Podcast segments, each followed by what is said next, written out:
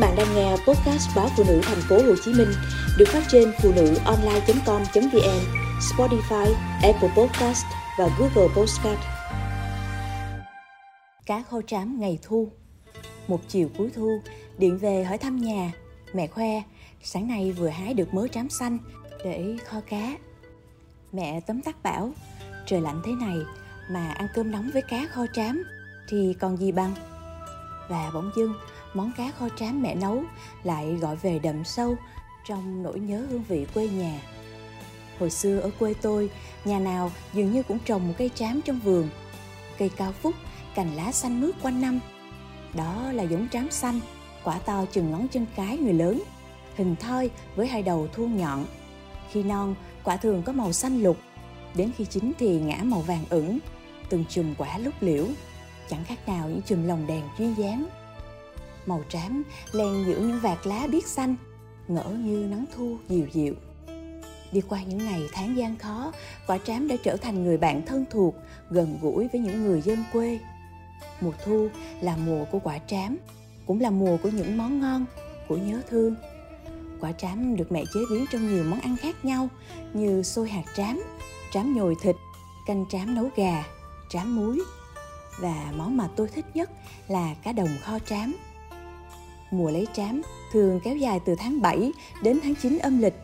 Do đặc thù của loài cây thân mọc cao, to, cành phân bố rộng, quả lại ở tích đầu cành, dễ giòn, dễ gãy, nên việc thu hái trám cũng là một kỳ công.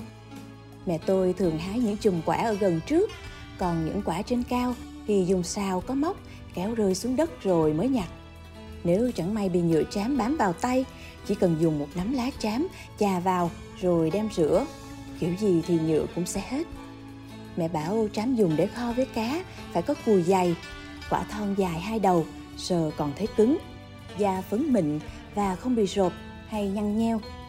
Bởi như thế thì khi nấu, miếng trám sẽ căng mọng, nở hơn cả miếng trám tươi. Ăn vào sẽ rất mềm, rất dẻo và thêm vị béo ngậy. Trám sau khi được chọn, mẹ đem rửa sạch, khía tròn quả rồi ngâm với nước cho đỡ chát sau đó mẹ tiếp tục trần chám qua nước đun sôi rồi vớt ra để ráo. Mẹ dùng dao tách bỏ phần hộp, chỉ để lại từng miếng cong cong như chiếc thuyền con. Cũng có khi mẹ để nguyên cả quả đã sơ chế để nấu. Cá kho với trám, mẹ thường chọn cá quả. Có khi mua ngoài chợ, cũng có khi anh em tôi tác được ngoài đồng đem về. Cá hay còn tươi ngon, mẹ làm sạch rồi cắt từng khúc, sau đó ướp gia vị đã chuẩn bị sẵn cá và trám được mẹ xếp vào nồi. Cứ một lớp trám, một lớp cá xen kẽ nhau, sau đó mẹ bắt nồi lên nấu. Khi nấu, mẹ cho lửa riu riu để gia vị ngấm đều vào cá và trám. Khi tôi tò mò muốn biết món cá quả kho trám thế nào là ngon nhất hả mẹ? Tay đẩy lửa, mẹ đáp. Cũng như các món kho khác, món cá quả kho trám muốn ngon thì không được quá lửa nồi cá kho trám chín vừa là khi thấy từng miếng trám có màu đỏ vàng. Quyện với nước mỡ óng ánh. Cái thứ nước kho còn động ở đáy nồi xanh sánh, sền sệt. Nước có vị mặn mặn, béo béo, bùi bùi.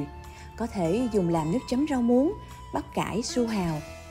Bữa cơm gia đình có món cá kho trám được dọn ra rất nhanh bởi sự háo hức thèm thuồng của anh em tôi.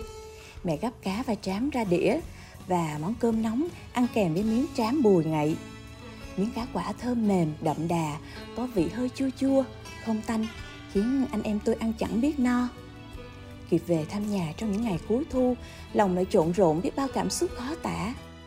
Bên những người thân yêu, mâm cơm gia đình đạm bạc với món cá kho trám, hương vị tình thân, quyện trong hương đồng nội và hoa trái nơi vườn nhà càng thêm ngọt ngào, ấm áp.